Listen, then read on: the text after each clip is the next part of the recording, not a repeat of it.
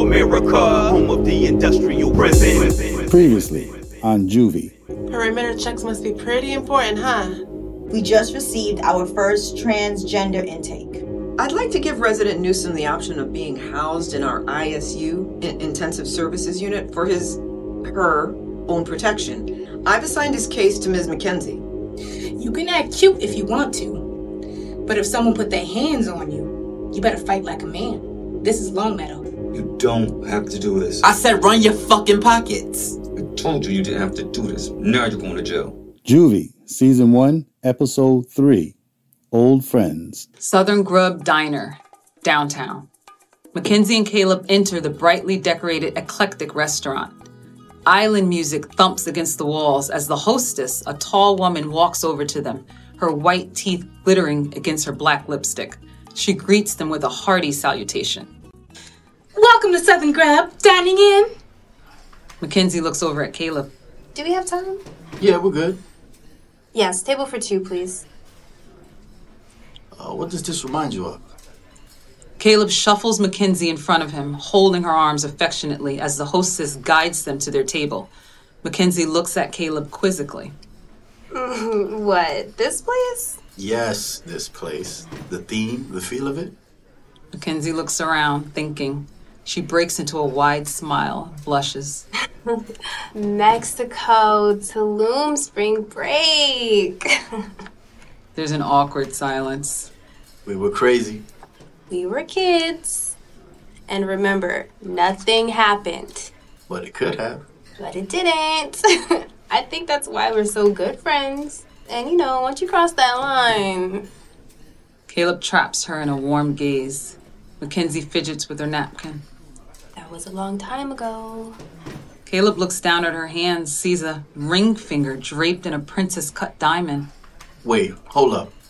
You're engaged? Yup, since February. He's a good guy. You like him. Oh my god. Uh, c- congratulations. Wow. I didn't know. I'm, I'm happy for you. So, how's Long Meadow treating you so far?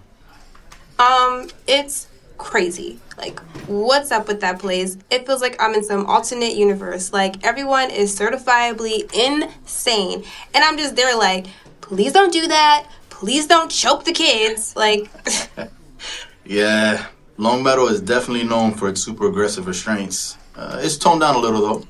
really? That's pretty bad. The waitress walks over to their table with two waters. She flips out her notepad. Hi, I'm Kalani. I'll be your waitress. You guys ready to order or do you need more time? Wow, we're so busy talking, we didn't even look at the menu. But Mickey, trust me on this one. Uh, we'll get two catfish lunch specials with the mac and cheese, cabbage, and cornbread.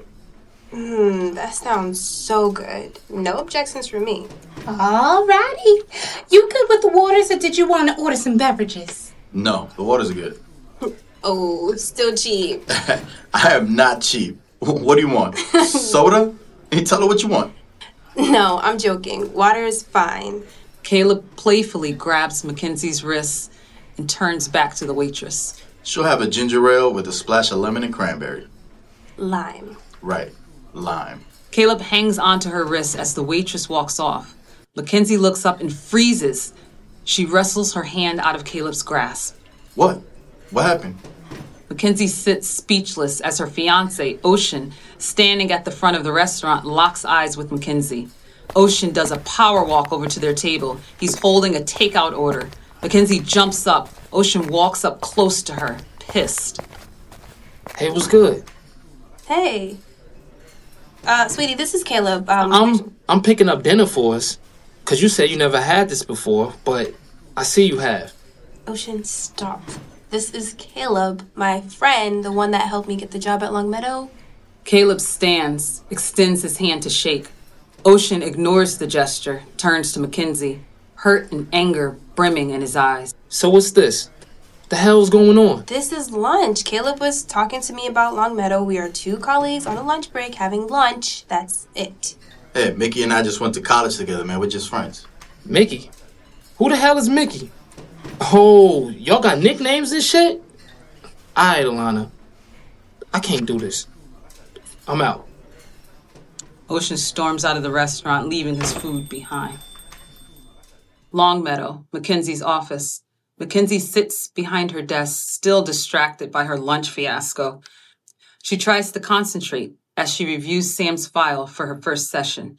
Officer Caruso taps on the side of her door. You ready for him? Yes, thank you. Mackenzie sits up as Caruso signals someone in the hallway. Send me Newsom. Mackenzie takes a deep breath, prepares a welcoming smile. Sam appears in the doorway, visibly unhappy. She's dressed in formal Longmeadow attire, tan khakis and a black shirt. Her lashes are gone, but her unraveled bun dangling tendrils down the side of her face and a hue of pink lip gloss seem to salvage a hint of femininity. Caruso points to a chair in the corner of Mackenzie's office. Have a seat. Sam trudges to the chair and plants herself down. Caruso turns to Mackenzie. You want me to stay inside or outside the door? Outside the door is fine. Thank you. Caruso closes the door halfway and posts himself against it. Mackenzie turns to Sam. Hi, Sam. Is it okay if I call you Sam, or do you prefer something else? Sam crosses her arms in front of her and looks up at Mackenzie. Sam is fine. Okay, my name is Miss McKenzie. I've been assigned as your mental health therapist for the duration of your time here at Longmeadow. Sam turns away, begins looking at the wall, the ceiling, her shoes. Mackenzie presses on with her introduction. I'm not going to bore you with a whole bunch of therapy talk, but I just wanted to meet you and let you know that I'm here to support you with anything that you may need. Sam looks up at Mackenzie, pretending to listen, while tuning her out. Mackenzie stops talking and locks eyes with Sam. Sam rolls her eyes. What you staring at? You never saw Queen before? Sam, I'm not staring at you. I just thought I'd stop talking. It seems like you're not ready to talk, so a whole lot right now. Oh, oh, I'm ready to talk. I'm waiting for you to stop. Oh, okay. You have the floor. First of all, I don't need no damn therapist. I don't have no mental issues and I don't need no medications. Oh, I don't prescribe medication. I Secondly, I don't have an anger problem. I'm not doing no 14 month cage your rage anger management bullshit, okay? I've never had an anger problem. What would you do if you had four big niggas beat your ass, huh? Exactly. Lastly, I need my hormone treatment, some decent panties, a bra, a hairbrush, and some lotion. Not this cheap state crap. Some real lotion. Some cocoa butter. I mean, something. Sam sits back in her chair, vindicated. Okay. Thank you, Sam, for letting me know how you feel and what you need. I'll be talking to your unit manager to see what's available as far as supplies and what we may be able to get for you. Also, your hormone treatments have been approved and ordered by medical. The shipment should be here by tomorrow. So, what unit are they putting me in? So, we have two options. You can be housed in General Pop with everyone else, or you can go to ISU, Intensive Services Unit. What's ISU? Well, it's less people, less drama, single rooms, more time out of your room because it's more staff. Mm, uh, and where is it? It's actually it's a separate little cottage on the other side of campus, kind of near medical. Uh, oh hell no, that's the crazy unit. It's not. Yeah, mm, whatever. You sitting up here lying. Crenshaw said they put the cutters and the headbangers in there. People who be hearing and seeing shit. Well, who's Crenshaw? Someone a lot more honest than you. Trying to put me on the short bus? Mm-mm. Nope. Don't think so. Sam stands abruptly and storms out of the room. Cherry Hill, Junkyard, Day. Darnell Cuddy Crenshaw, 32. Tall, handsome, chiseled features. Leans against a black Mercedes 500, smoking a fat cigar. He blows the smoke out casually. His face, stern lines of anger and power. His eyes, a blank stare of ruthlessness that say, I don't give a damn about anything or anyone. The secluded backdrop is decorated with piles of broken and crushed cars. A man, mid 20s, is hunched over as two men of similar age stand on each side of him, holding him up. The man is terrified, his face dripping in blood. His left eye, a swollen ball, is closed shut. A large thug is posted a few feet away surveying the grounds. He briefly talks into his earbuds. The four men are dressed in all black, donning black motorcycle jackets with gold graphics that read Brick 9. A fleet of motorcycles are balanced on the dusty ground behind them. The two men holding the injured man yank the jacket off the man and throw it at Cuddy's feet. Cuddy takes another long draw from his cigar and blows it out slowly. I actually liked you, man. The man looks up at Cuddy through his one eye. Blood and snot drip down his mouth. Yo, me swear, Cuddy, wasn't me, man. Please, me have nothing, brethren. Cuddy looks deep into the man's desperate eyes. Yes, it was. You did that shit. But it won't happen again. Cuddy pushes his shades close on his face as he turns to get into his vehicle. He looks back at his crew and tips his head down in a menacing nod. He hops into his car and peels out of the yard, whipping a billow of dust and gravel into the air. Longmeadow, parking lot. Crenshaw sits in the back seat of her car. She rolls up some weed and lights it, ducking below her window to sneak a few quick drags. She reaches for her cell phone and dials a number. Car, city streets, continuous. Cuddy is driving down the interstate. He looks at the name Sis on his caller ID and answers his phone with a touch of his steering wheel. Yo, what's up? Crenshaw's voice blares into his car speakers. Yo, where you at? Cambridge, wow, what's up? Y'all get that drop? Yeah, we got it, but But what? it's Logan. Yo, he's been pressing us. Max said as soon as he picked up, he saw Logan right behind him looking in the field with his nosy ass. Officer Keith Logan? Nah, he made sergeant last month. He's been coming up with all this new shit midday searches, perimeter checks, and he's been watching me. I feel him. I'm not worried about no damn Logan. I got Logan. You just keep stacking my bricks. Let me know if you need me. I'll send a crew through there and get his ass straight. Crenshaw takes another drag from her blunt, leans her head back, more relaxed. All right. I'm gonna let you know. You good? Yeah, I'm good. What you got coming my way? Eli and Devin about to drop next month. They ready. All right, cool. Nine. I'm out. Nine. Longmeadow, Housing Unit C, day. Noah sits at a circular table cemented to the ground with two other residents, Dream and Nico, 17. Laid back, street smart. An officer sits in the staff office with his feet up talking on the phone. Nico shuffles a deck of cards and distributes a few to each of them. He yells out to the other boys on the unit.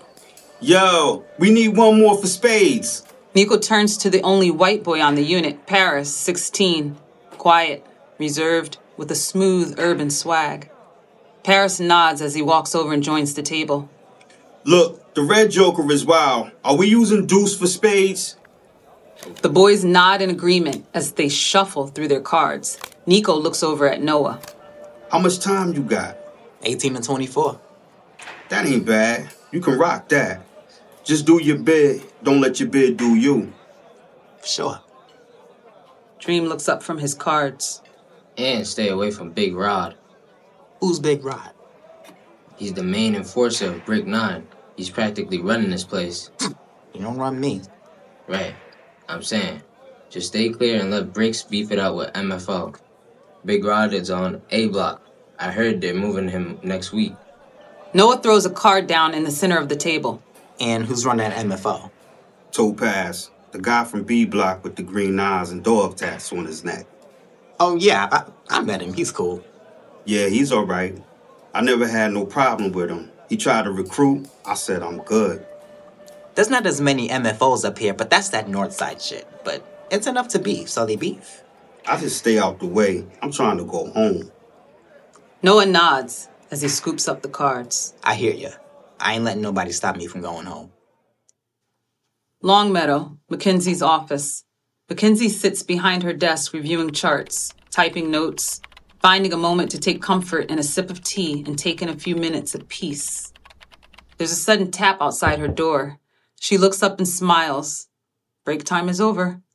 Mackenzie stands to greet Officer Gibbs, standing at the entrance of the door with Hunter, a 17 year old inmate from ISU. He's somewhat disheveled. His eyes dart about the room. He looks behind him, begins pacing, fidgeting. Officer Gibbs takes a step inside the office. May I? Yes, please, come in. Gibbs summons Hunter in the office with him and points to a chair in the corner. Have a seat, Hunter. Hunter slinks down into the chair, pulling his sleeves over his hands as he looks down to the floor. I'm Officer Gibbs, the lead officer for ISU. I'm Mackenzie. Nice to meet you. What's going on? Well, this is Hunter Beale. I know he's not on your caseload, but Mr. Hardy had to leave early. He had a family emergency and, uh, Hunter has requested to speak with the therapist. He said it was urgent. Gibbs turns to Hunter. It's okay, Hunter. Tell her what you told me. Hunter turns away, crosses his arms in front of him, begins rocking. Mackenzie walks over to Hunter. She squats down to eye level.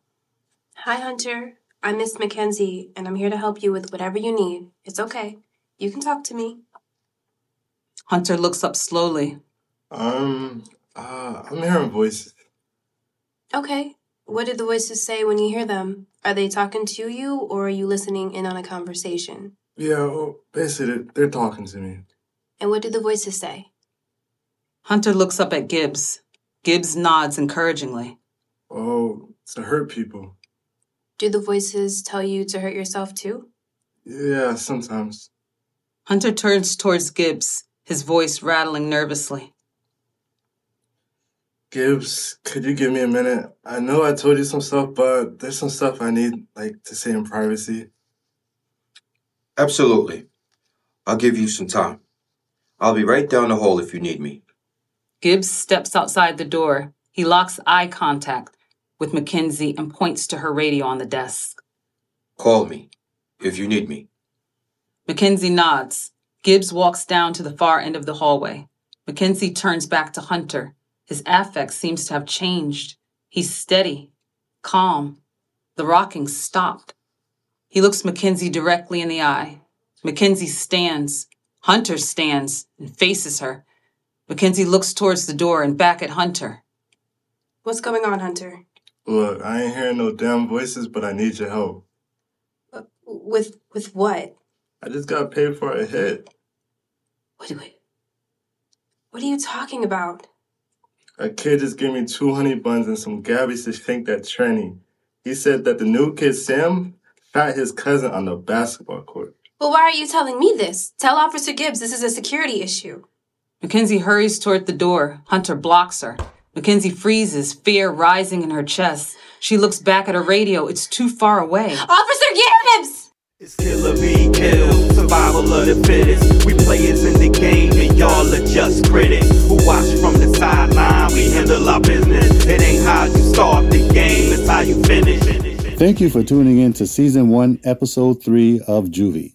Please rate this episode and leave a review. Juvie is written and directed by Dasheen Amin, created and produced by Dasheen Amin and Stacy N. Henry. Podcast engineer, Eric Maldonado. This episode features the voice talents of Makia Jones as Mackenzie, G. Savion as Sam, Kamisha Ferguson as Crenshaw and Waitress, Rashad Worthy as Cuddy, Hakeem Ray as Noah, James Leaf as Ocean and Officer Lyles, Jay Cruz as Caleb and Officer Mack, Khalid Royster as Dream, Drew Lazaroff as Officer Caruso, Naeem Large as Hunter. For more information on this show, a full list of cast and crew, and our social media information, please visit the website at juvieseries.com.